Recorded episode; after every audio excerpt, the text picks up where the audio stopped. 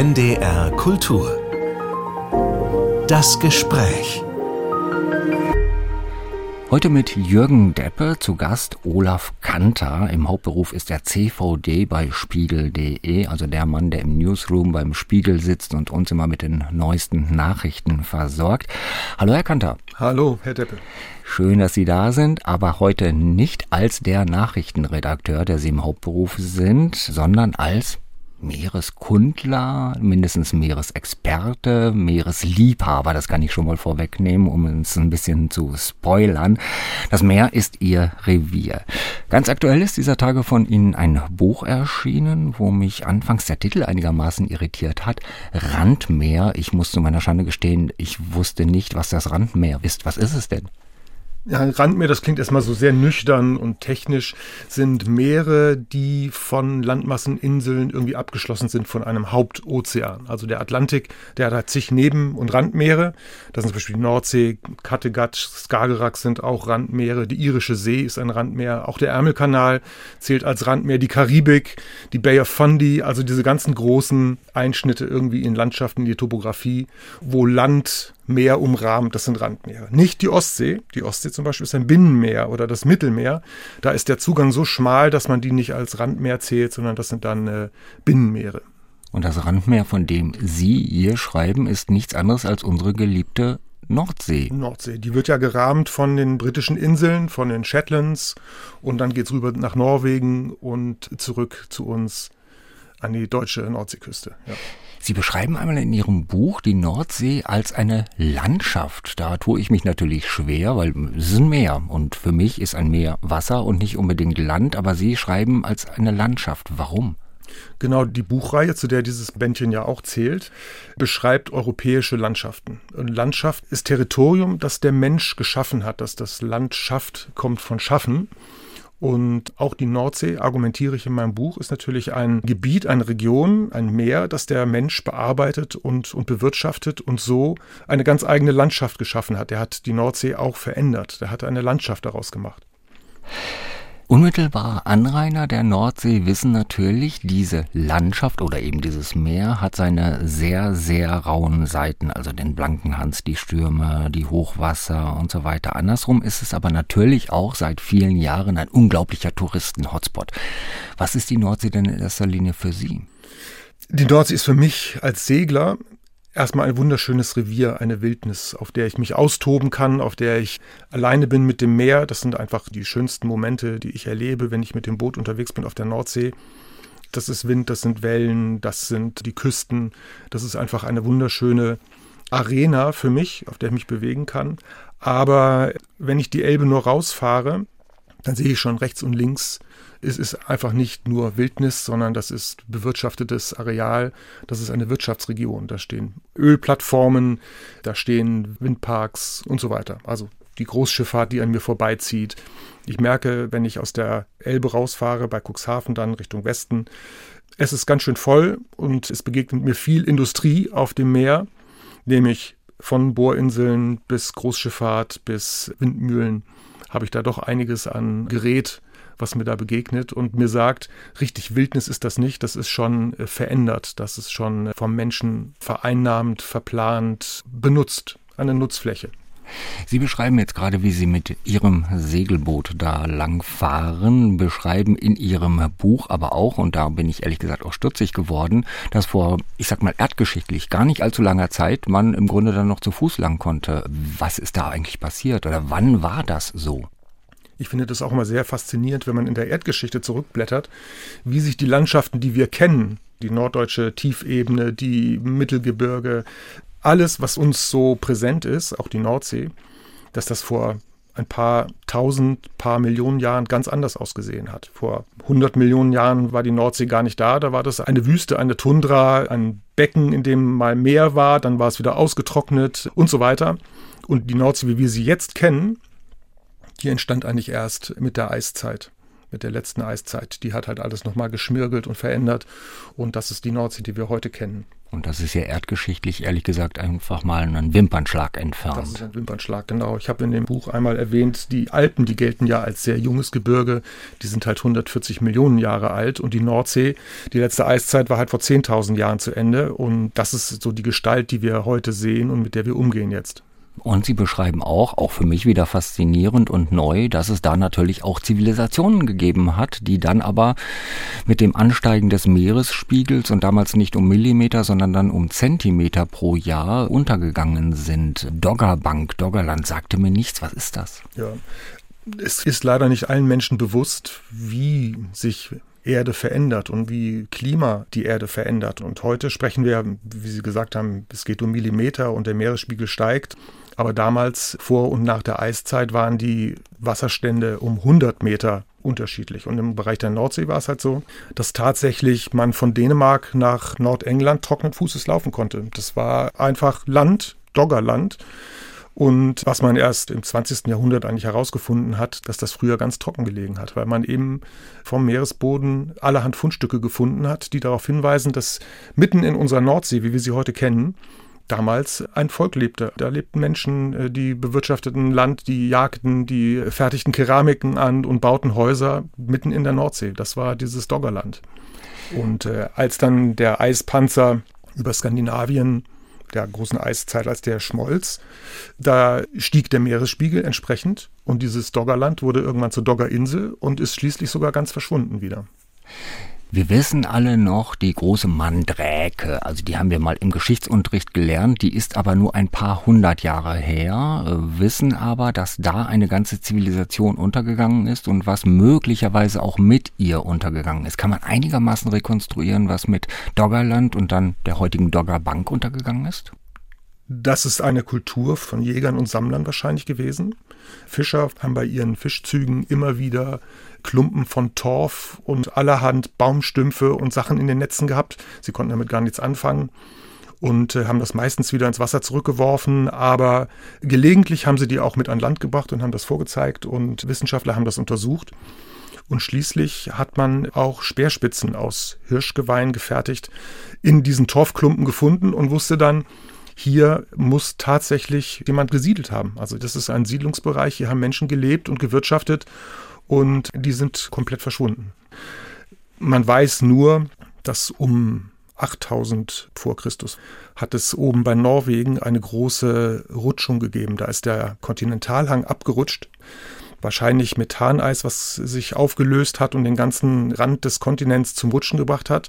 Und das hat einen Tsunami ausgelöst, der wohl über die Nordsee geschwappt ist und auch Doggerland komplett verwüstet und versenkt hat. Die Wellen die damals über die Nordsee gerauscht sind, die sind bis zu 20 Meter hoch gewesen. Das kann man heute noch auf den Shetlandinseln sehen, wo in 20 Metern Höhe tatsächlich noch die Vegetation entsprechend geprägt ist und die Sedimente zu finden sind von diesem gewaltigen Tsunami, der damals das Doggervolk wahrscheinlich ausgelöscht hat. Wir wissen, dass bis heute die Küste ständig ihre Form auch verändert. Also dass auch die Nordseeinseln sehr vergänglich sind, verhältnismäßig jung, sich auch ständig verändern.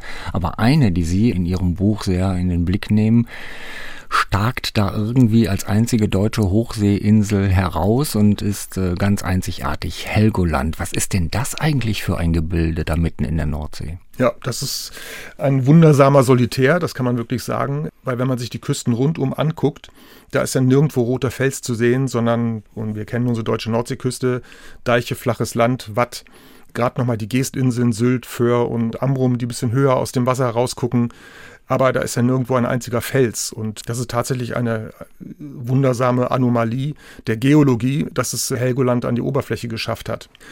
Die Geologen erklären es so, dass sich im Laufe der Millionen Jahre an diesen Stellen immer wieder Ablagerungen gebildet haben. Da sind Meere verdunstet, es haben sich Salze abgelagert, über dieses Meer haben sich Wüsten gelagert, weitere Gesteinsformationen und der Druck ist natürlich in der Tiefe immer größer geworden. Und Salz ist eine Substanz, die man irgendwann nicht weiter komprimieren kann. Stein erstaunlicherweise lässt sich wunderbar zusammenquetschen, aber Salz eben nicht. Irgendwann haut das zur Seite ab. Und so ist es auch unter Helgoland passiert Da hat dann der große Druck das Salz seitwärts rausquetschen lassen und es hat in einem Bruch des Gesteins ist dann dieses Salz nach oben gestiegen und hat auch Felsen mit nach oben gedrückt und unter anderem eben diesen Buntsandstein, den man heute in Helgoland sieht. Der ist dann bis an die Oberfläche gedrückt worden. Ähm, damals war es ja auch ein Gebirge und kein ähm, Felsen im Wasser. Aber dann hat die Erosion das Stück für Stück die Felsen, die da drüber waren, weggeschliffen und was wir heute sehen, ist noch der rote Sandstein, der in der Nordsee aus dem Wasser guckt. Wie sehr ist die Nordsee eigentlich wirklich noch die Wildnis. Nach wie vor sind die Naturkräfte ja zumindest nicht beherrschbar. Genau, das bildet sich der Mensch immer wieder ein, dass er sie beherrschen kann. Er kann sie wohl verändern. Und er wird sich auch immer weiter wappnen dagegen und immer größere Bollwerke bauen, aber letztendlich beherrschen kann er sie nicht. Vor allem nicht, wo wir jetzt im Klimawandel noch höhere Meeresspiegel bekommen. Also das wird immer schwieriger sein, die Küste zu schützen vor den Gewalten des Meeres. Nichtsdestotrotz gibt er sich große Mühe und hat gerade die ostfriesischen und die nordfriesischen Inseln doch mit Schutzanlagen nahezu zugebaut. Ich weiß nicht, wer zuletzt auf Wangerooge gewesen ist. Das sieht aus an der Westspitze wie gepanzert. Also das ist bis oben voll mit Beton und mit Bitumen und da ist ja, man mag gar nicht glauben, dass es eine Insel ist. Das wirkt wie vom Menschen gebaut, ein Schutzwall in der Nordsee. Und auch das wird tatsächlich den Kräften nicht standhalten. Also das wird unterspült, das wird abgetragen von der Erosion, das verändert sich täglich und ist das Zeichen, dass wir eben das Meer nicht beherrschen. Aber trotzdem geben wir uns alle größte Mühe, es zu verbauen. Also doch Wildnis? Die Gewalt als solche ist bestimmt eine Wildnis, die man nicht in den Griff kriegen kann wahrscheinlich den wenigsten Menschen bekannt, dass die erste Monsterwelle, die man jemals gemessen hat, die ist nicht auf dem Atlantik irgendwo gemessen worden oder im Pazifik oder in den stürmischen Gegenden de, des südlichen Ozeans, sondern in der Nordsee. Da ist in den 70er Jahren eine Bohrinsel errichtet worden, Draupner, und die hatte sehr modernes Messinstrumentarium, um Wellenhöhen zu messen. Und da ist in einem Sturm eine Welle von 26 Metern durchgerauscht, 24 Metern, 26 Metern. Und die Wissenschaftler, die sich das angeguckt haben, die konnten das erst gar nicht glauben und haben gedacht, es wäre was mit den Instrumenten verkehrt und haben dann die Bohrinsel inspiziert und haben tatsächlich in der Höhe, wo die Welle durchgerauscht ist, Schäden an der Struktur festgestellt. Die war so hoch, die Messgeräte haben korrekt gemessen. Das ist eine über 20 Meter hohe Welle, die die Nordsee sozusagen durchmessen hat. Das sind Gewalten, die kann man natürlich nicht bändigen. Also das ist die wahre Wildnis. Aber da möchte man auch nicht draußen auf der Nordsee sein, wenn solche Bedingungen herrschen. Fischer müssen es aber immer wieder sein. NDR Kultur, das Gespräch heute mit Olaf Kanter. Die Fischerei habe ich gerade angesprochen. Ja. Ich war, wie gesagt, bei vielen Fakten, die Sie in diesem Buch liefern, immer wieder sehr überrascht. Also, dass die Nordsee nur 0,2 Prozent der Weltmeere ausmacht, aber einen unfassbar hohen Fischbestand, deshalb auch die intensive Fischerei auf der Nordsee. Wie ist das erklärbar? Na, die 0,2 Prozent sind tatsächlich nicht die Nordsee, sondern die Schelfmeere der Weltmeere. Das ist sozusagen der Teil der Meere, der noch auf dem ähm, Kontinentalschelf liegt. Die nennt man Schelfmeere. Das ist halt so ein schmaler Streifen. Im Durchschnitt ist der nur Dutzende Kilometer breit. In der Nordsee wagt er sich ziemlich weiter raus. Da sind es ja ein paar hundert Kilometer, die dieses Schelfmeer reicht. Es geht ja bis zu den Shetlands, bis zu den britischen Inseln. Also ein recht großes Schelfmeer. Aber eben die Schelfmeere sind sehr flach. Die Nordsee hat ja zwischen 13 Metern, die Doggerbank, wir sprachen vorhin drüber, und den tiefsten Stellen von Norwegen sind es mal 400 Meter, aber der durchschnittliche Wert sind irgendwie 80, 90 Meter ist die Nordsee tief, ein flaches Meer. Und äh, so sind alle Schelfmeere und eigentlich recht wenig Wasser, wenn man es vergleicht mit dem großen Wasserkörper der Ozeane. Aber was die Schelfmeere halt haben, ist der Kontinent, der direkt hinter ihnen liegt und die großen Flüsse, die ihre Fracht in den Schelfmeeren deponieren. Das sind dann bei uns Elbe, Weser, Rhein und so weiter, die ganzen großen Flüsse. Und die tragen eine Sedimentlast, die tragen Nährstoffe, tragen die in diese Schelfmeere rein, die wieder winzig kleine Pflanzen und Lebewesen wachsen lassen, die unsere Fische fett machen. Das ist einfach der Prozess.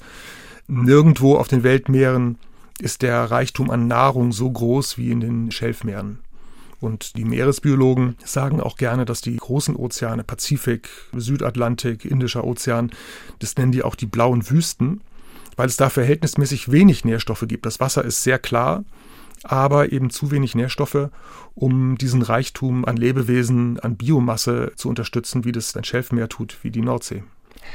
Deshalb hat sich im Laufe der Jahrhunderte eine intensive Fischerei an der Nordsee entwickelt, aber dann in den vergangenen Jahrzehnten ist aus der Nordsee, Sie haben es vorhin schon angedeutet, ein immer größeres Industriegebiet geworden. Also das, was wir als Touristen möglicherweise noch als Idylle wahrnehmen, also den Deich mit ein paar Leuchttürmen, dazwischen laufen ein paar Schafe etc., das reicht im Grunde bis zum Horizont, manchmal nicht mal mehr, dann sieht man da auch schon die ganzen Windräder stehen. Wer ist das im Moment, der da um dieses Territorium Nordsee industriell im Grunde rangelt? Ich habe mir beim Bundesamt für Hydrographie und Seeschifffahrt einmal angeguckt, die Meeresraumplanung, die Deutschland hat für unsere Wirtschaftszone in der Nordsee. Und ich wusste vorher gar nicht, dass es sowas gibt, eine Meeresraum. Man kennt es, eine Landplanung und hier wird gebaut und da darf Industrie hin und hier Gewerbe und so weiter. Und genauso gibt es das inzwischen für das Meer. Und diese Meeresraumplanung, wenn man sich die anguckt, die deutsche Wirtschaftszone, die ist komplett vollgemalt mit Flächen, die verschiedene Nutzungen darstellen. Und da geht es eben von Fischerei über Sandabbau, über das Militär muss üben, über hier stehen Windmasten, über Schifffahrtskorridore. Im Prinzip ist das Meer, wie wir es kennen. Wir sehen nur diese große, weite Fläche, diese unendliche Fläche, diese Weite, den Horizont. Das ist alles komplett verplant. Da sind überall Nutzungsansprüche und Gewerke dahinter, die die Nordsee nutzen möchten und die da Windmühlen aufbauen wollen, die Sand schürfen wollen, die fischen wollen. Das findet alles in diesem kleinen Gebiet unserer Nordsee statt. Wem gehört denn die Nordsee? Die gehört natürlich den Anrainern. Ein weites Kapitel äh, tut sich da auf. Wem gehört eigentlich das Meer? Eigentum heißt ja eigentlich, dass man etwas komplett besitzen kann, dass man etwas komplett kontrollieren kann, dass man das einsetzen kann, wie man möchte. Und das kann man sich als Laie erstmal gar nicht vorstellen, dass das bei einem Meer der Fall sein soll. Aber tatsächlich haben sich die Philosophen lange damit beschäftigt und die Juristen und im Laufe der Jahrhunderte tatsächlich ein Seerecht herausgearbeitet, das besagt, wer wo das Meer nutzen darf. Die Hohe See, also alles, was weit draußen ist, jenseits der 200 Meilenzone und der Festlandsockel, das ist tatsächlich Erbe der Menschheit, das gehört allen. Aber je näher wir an die Küste herankommen, desto intensiver wird die Nutzung der Meere und desto klarer ist auch abgegrenzt, wer was tun darf. Und wir dürfen in der Nordsee bis zu einer Entfernung von 200 Meilen vor der Küste und sogar noch ein bisschen weiter, wo der Festlandsockel noch weiter reicht, dürfen wir die Nordsee nutzen. Die Niederländer aber auch, die Briten auch, die Dänen auch, die Norweger auch, die Belgier, alle dürfen Nordsee nutzen und haben da entsprechend ihre Claims abgesteckt. Und wenn man sich eine Karte anguckt, wo die Grenzen verlaufen, dann sieht man sehr genau die Tortenstücke der verschiedenen Anrainer und wer die wie nutzen mag und darf. Wird es dann jetzt doch auf der großen, großen Nordsee allmählich eng? Also in unserem Teil der Nordsee wird es schon sehr eng.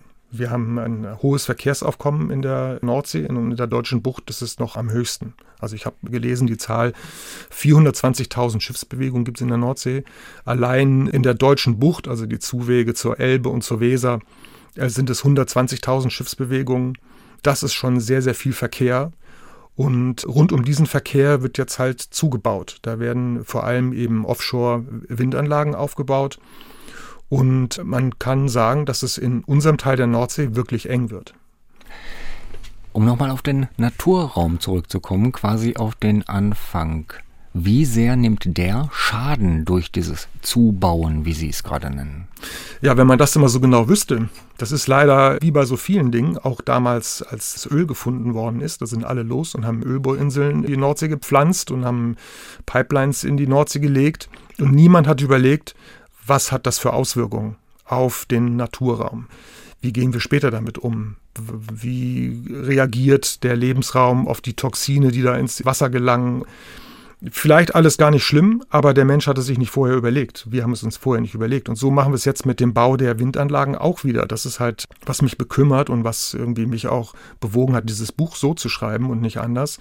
Wir verplanen die Nordsee wieder. Wir bauen große Windanlagen. Das sind ja, ich weiß nicht, wer sich das mal angeschaut hat. Von Helgoland kann man mit der Fähre sich dahin schippern lassen und kann sich das angucken. Da stehen dann halt 80 Rotoren, riesig große Rotoren in der Nordsee da ist die Nordsee wirklich verbaut. Und was hat das für Auswirkungen auf den Lebensraum? Das hat natürlich vorher niemand geplant. Das stellt man jetzt erst im Nachhinein wieder fest. Verflixt auch Windenergie hat natürlich Folgen, wenn wir da solche Dinge in den Meeresgrund rammen. Das tut was mit der Natur. Was tut das mit der Natur? Jetzt gucken wir, wo die Dinger stehen. Ich habe von einer Forscherin gelesen, die sich damit beschäftigt, wie halt sich das Strömungsregiment verändert in der Nordsee durch die Energie, die dem Wind genommen wird. Das war etwas, was ich mir vorher überhaupt gar nicht klar gemacht hatte. Wind denkt man, ist doch einfach da und den kann man nutzen. Aber ja, wenn man 80 Windrotoren dem Wind in den Weg stellt, dann nimmt die Rotoren nehmen dem Wind Energie und die fehlt dann irgendwo in den natürlichen Prozessen. Kann ja alles harmlos sein, aber tatsächlich bilden sich hinter den Rotoren Wirbelschleppen, die Windstärke nimmt ab, das Wasser wird weniger durchmischt, Strömungen verändern sich. Das gucken wir auch jetzt wieder im Nachhinein. Gucken wir, was tut das, was wir da gemacht haben. Und wir haben uns nicht vorher überlegt, was hat das für Auswirkungen, wenn man ein Windrad in die Nordsee stellt. Die Meeresspiegel steigen ja weltweit, auch in der Nordsee. Sie haben aber gerade am Anfang auch schon einmal beschrieben, es gibt eben auch diese natürlichen Prozesse, also einen Klimawandel nach der letzten Eiszeit beispielsweise, als dann auch wirkliche große Abbrüche stattgefunden haben, als sich dann das Meer nochmal ganz, ganz stark verändert hat. Wir haben vorhin im Zusammenhang mit der Doggerbank darüber gesprochen, dass es einen Anstieg des Meeresspiegels da jährlich um Zentimeter gab. Heute sprechen wir von Millimetern. Können wir uns da beruhigt zurücklehnen und sagen, naja, dann ist das ja offensichtlich nicht so wild oder ist sowieso erdgeschichtlich so vorgesehen, Klimawandel. Das alles hat in vorindustrieller Zeit stattgefunden. Wenn wir jetzt sagen, da ist auch der Mensch sehr viel schuld an diesem Klimawandel, ach, ist gar nicht so.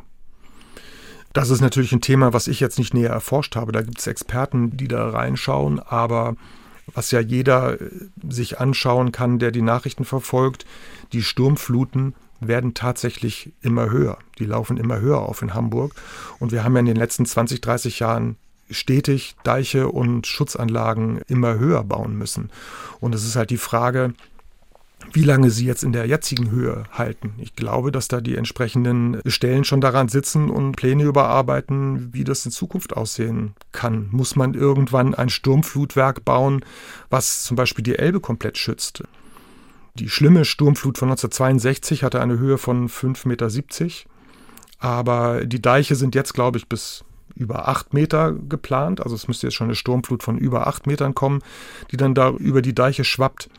Aber auch das ist absehbar, dass eine solche Sturmflut kommen wird. Also das ist nur eine Frage der Zeit. Und ich fürchte, da müssen wir dranbleiben und müssen gucken, wie wir mit diesen Auswirkungen des Klimawandels und des Meeresspiegelanstiegs, wie wir Extremwetter sind ja auch eine Folge von Klimawandel, wie wir damit umkommen. Diese Folgen haben wir jetzt schon. Mancher mag ja denken, Klimawandel ist etwas, was jetzt noch auf uns zukommt. Wir haben ihn schon. Also das Wasser schwappt schon höher, die Winde wehen schon stärker. Das ist alles da. Und damit müssen wir jetzt schon umgehen. Und die Küstenschützer, die sind natürlich gefordert und überlegen wahrscheinlich auch schon, wie das in Zukunft aussehen wird. Welche Perspektive sehen Sie für Ihre geliebte Wildnis Nordsee, sagen wir in 50 Jahren? Oha, ja. Wenn jemand eine Kristallkugel hätte, dann würde da bestimmt reingucken und schauen wollen. Ich kann es gar nicht sagen. Also der Meeresspiegelanstieg wird weitergehen. Das Watt wird sich weiter verändern. Die Küste wird sich ständig verändern. Das ist ja eine ständige Kulissenschieberei. Ich habe im Buch den Fall einer winzigen kleinen Insel westlich von Jüst beschrieben die vor 30 Jahren gar nicht da war, sich dann gebildet hat, jetzt aber wieder abgetragen wird und weiter driftet und die wird wahrscheinlich wieder verschwinden. Da ist ständig alles in Bewegung und man könnte jetzt gar nicht sagen, wie es in 50 Jahren aussieht. Die Küstenschützer sagen auch in diesem Fall der, kleinen Insel bei Memmert, sie wissen nicht, ob und wie die weiter driftet, ob sie sich auflösen wird, ob sie sich mit anderen Inseln vereinigt. Das ist ständig alles in Bewegung und ist natürlich erstens spannend, aber zweitens auch überhaupt nicht vorherzusehen, wie sich da unsere Landschaft Nordsee verändert. Was überwiegt bei Ihnen jetzt als Gefühl, wenn Sie mit Ihrem Segelboot, Sie haben es vorhin beschrieben, wenn Sie die Elbe rausfahren, Sie haben auch Helgoland umrundet und so weiter, wenn Sie also rausfahren auf dieses große Meer, was überwiegt da bei Ihnen an Gefühl? Ähm, ich bin eins mit der Wildnis oder ich befinde mich hier mitten in einem großen Industriepark? man ist schon eins mit dem Meer, also das überwiegt schon, weil die Elemente, die spürt man sehr unmittelbar. Das Schiff bewegt sich, der Wind drückt in die Segel, die Wellen schlagen gegen den Rumpf. Das ist schon alles sehr unmittelbar. Also das hat man weiterhin. Das ist ja sozusagen die bewegte Wildnis, ist, ist das Wasser. Ähm, das verändert sich nicht und es gibt natürlich noch Flächen und Strecken, die man fahren kann, wo man dem nicht begegnet. Man wird wohl immer weiter rausfahren müssen auf die Nordsee, um das noch zu erleben. Aber man muss halt einen großen Bogen um diese Windparks und Anlagen fahren. Dann sage ich doch ganz in diesem Sinne, Mast- und Schotbruch sagt man, glaube ich, unter Seglern oder auch immer mindestens eine Handbreit Wasser unterm Kiel. Das wird zumindest im Watt eine große Rolle spielen. Olaf Kanter, vielen herzlichen Dank für dieses Gespräch. Sehr gerne, Herr Deppe.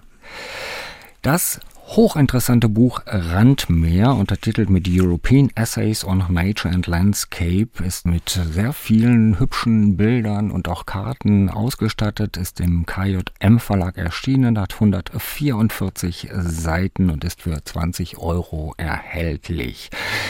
Ich verabschiede mich hier am Mikrofon. Mein Name ist Jürgen Deppe. Machen Sie es gut und erzählen Sie gerne weiter, dass dieses Gespräch auch im Netz zu hören ist unter ndr.de-kultur oder auch in der ARD Audiothek. NDR Kultur